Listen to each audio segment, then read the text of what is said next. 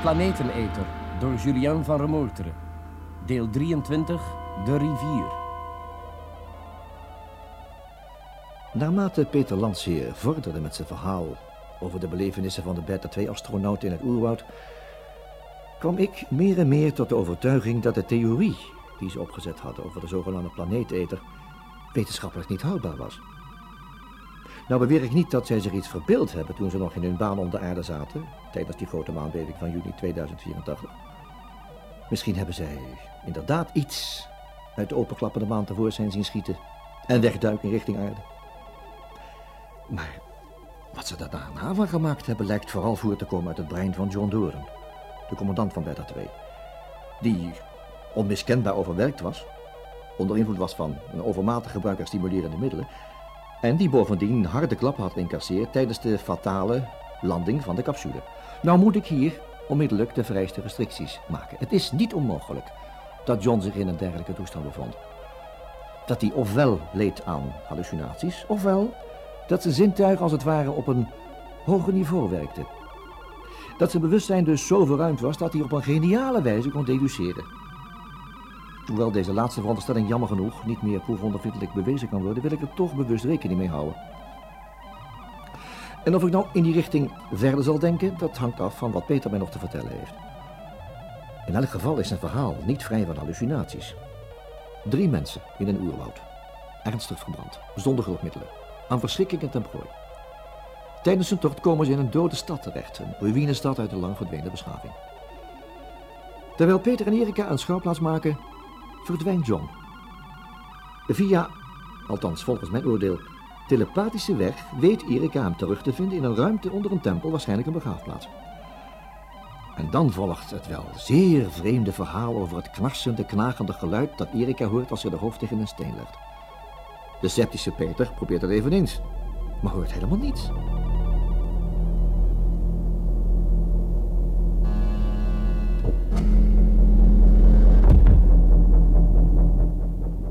Ik hoor geen donder.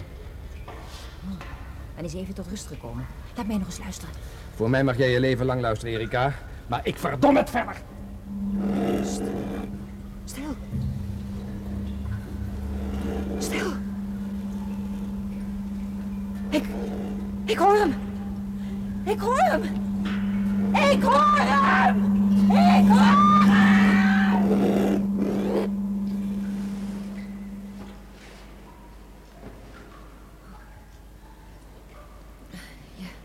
Je moet hem horen, Peter. Luister, dit is de allerlaatste maal.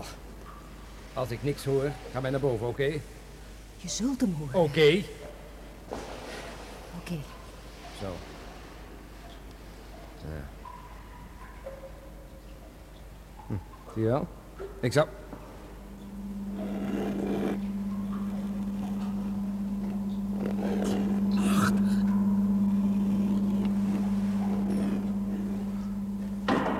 Heb je hem gehoord?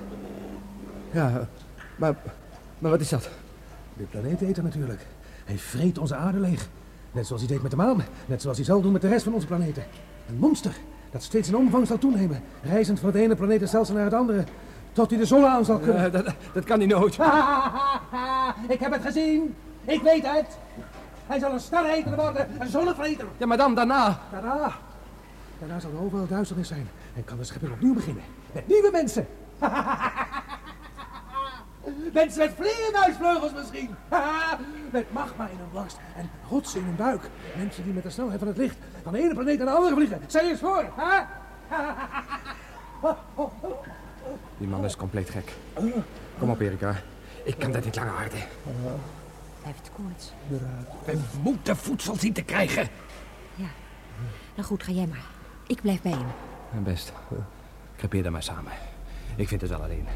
Ik heb het altijd al alleen gevonden.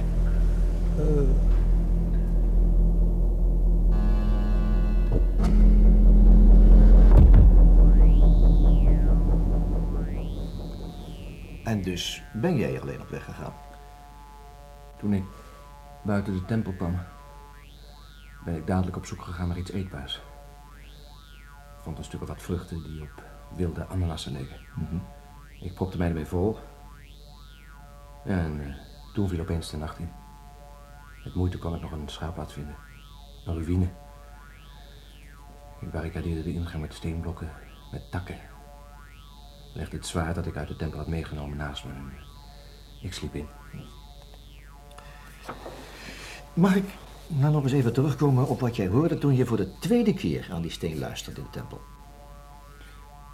Ik kan niet meer zeggen dan dat het een afschuwelijk knagend en knarsend geluid was. Iets duivels, ja, hoe zou ik het zeggen? Het was uitsluitend maar bij die steen te horen? Ja, alleen maar bij die ene, dokter. Ik vind het altijd nog het meest onverklaarbare feit uit mijn hele leven. Je dacht dat dat de planeeteter was? Ja, ergens was ik ervan overtuigd. Nu zie ik wel in dat het gewoon niet kon, dat het niet mogelijk was. Waarom niet? Omdat... Nou, kijk, dokter... Wij bevonden ons in het Braziliaanse oerwoud. Dat bleek althans naar de hand. En de planeeteneter had zich ingegraven via de bodem van de Stille Oceaan. Dat is een behoorlijke afstand van onze plaats vandaan.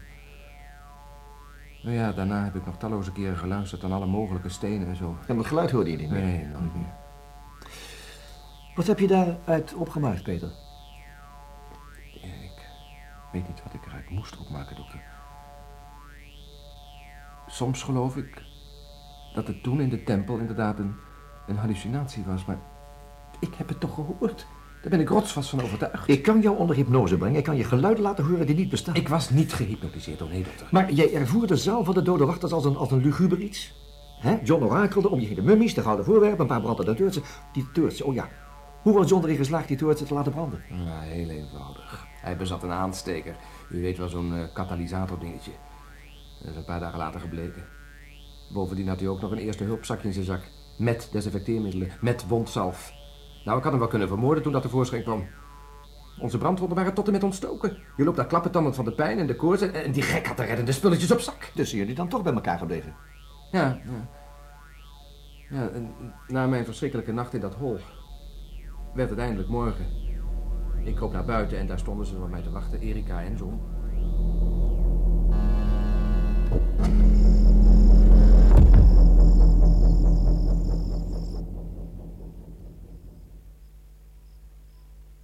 Wij zijn zover, Peter. Ga je mee?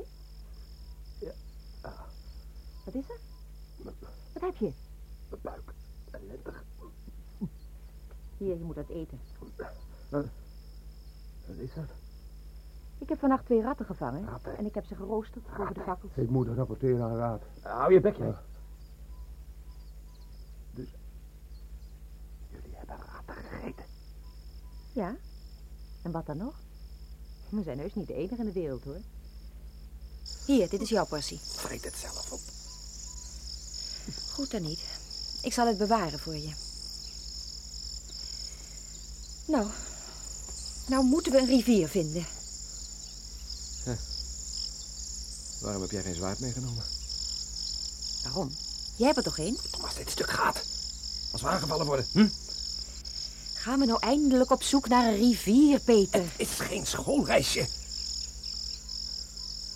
Waar denk jij dat wij een rivier zullen vinden? We kunnen nog dagen ronddolen. Nou kijk, dit was ooit een grote stad. Er moet dus ergens water in de buurt zijn. Bovendien moet het ergens in Zuid-Amerika zijn. Hoe weet jij dat? Nou, dat merk je toch aan de bouwstijl van de dode stad? Azteken of Inca's. Hadden die geen gouden wapens trouwens? Hm. Misschien heb je wel gelijk. Ja. Nou kijk, als dit hier Zuid-Amerika is... dan ligt de Stille Oceaan in het westen... en de Atlantische Oceaan in het oosten. Heb jij bij onze landing ergens bergen gezien? Dat weet ik niet meer. Waren het hoge bergen? Denk nou eens na, met sneeuw. Ik heb geen foto van gemaakt, hoor. Ik zag een donkere lijn in tegenlicht, geloof ik. Het was ongeveer middag toen we neerkwamen. Dus lag die bergketen in het zuiden. Nee, dat is niet goed. Wat wil je nou eens helemaal uitdokteren? We moeten naar het oosten. Als we een rivier vinden, dan zal die naar het oosten stromen. Waarom moeten we niet naar het westen? Omdat alle rivieren hier oostwaarts stromen. Begrijp je dat nou niet? In het westen heb je de Andesketen. Nou, water stroomt nog steeds niet omhoog, of wel? Goed. Laten we hopen dat je gelijk krijgt. Komt er maar. Geef me dan toch maar een stuk van dat vlees. Hè. is heus best te eten, Peter.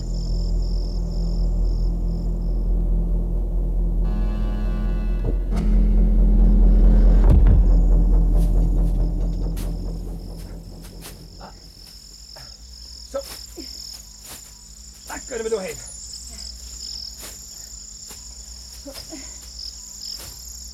Zeg.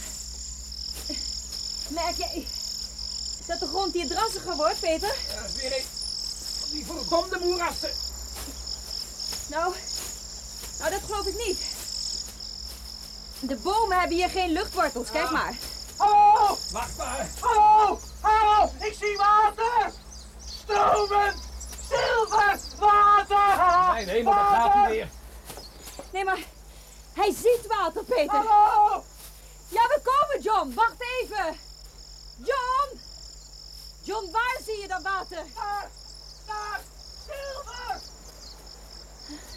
Naar links, Peter. En als ik dan verdomme naar rechts wil? Je moet hem heus geloven. Hij je zorg links of rechts.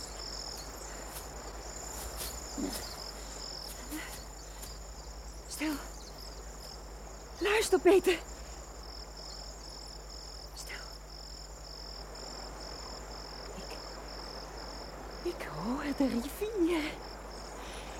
Ik hoor water. Water!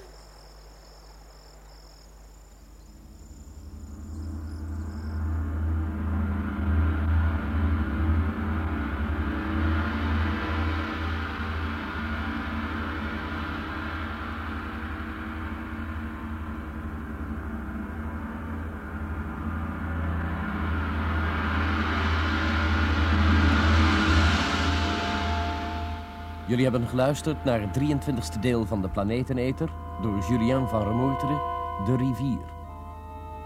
Rolverdeling: Dr. Karel Kimbal, Jan Borkes. Peter Landsheer, Hans Karsenbarg.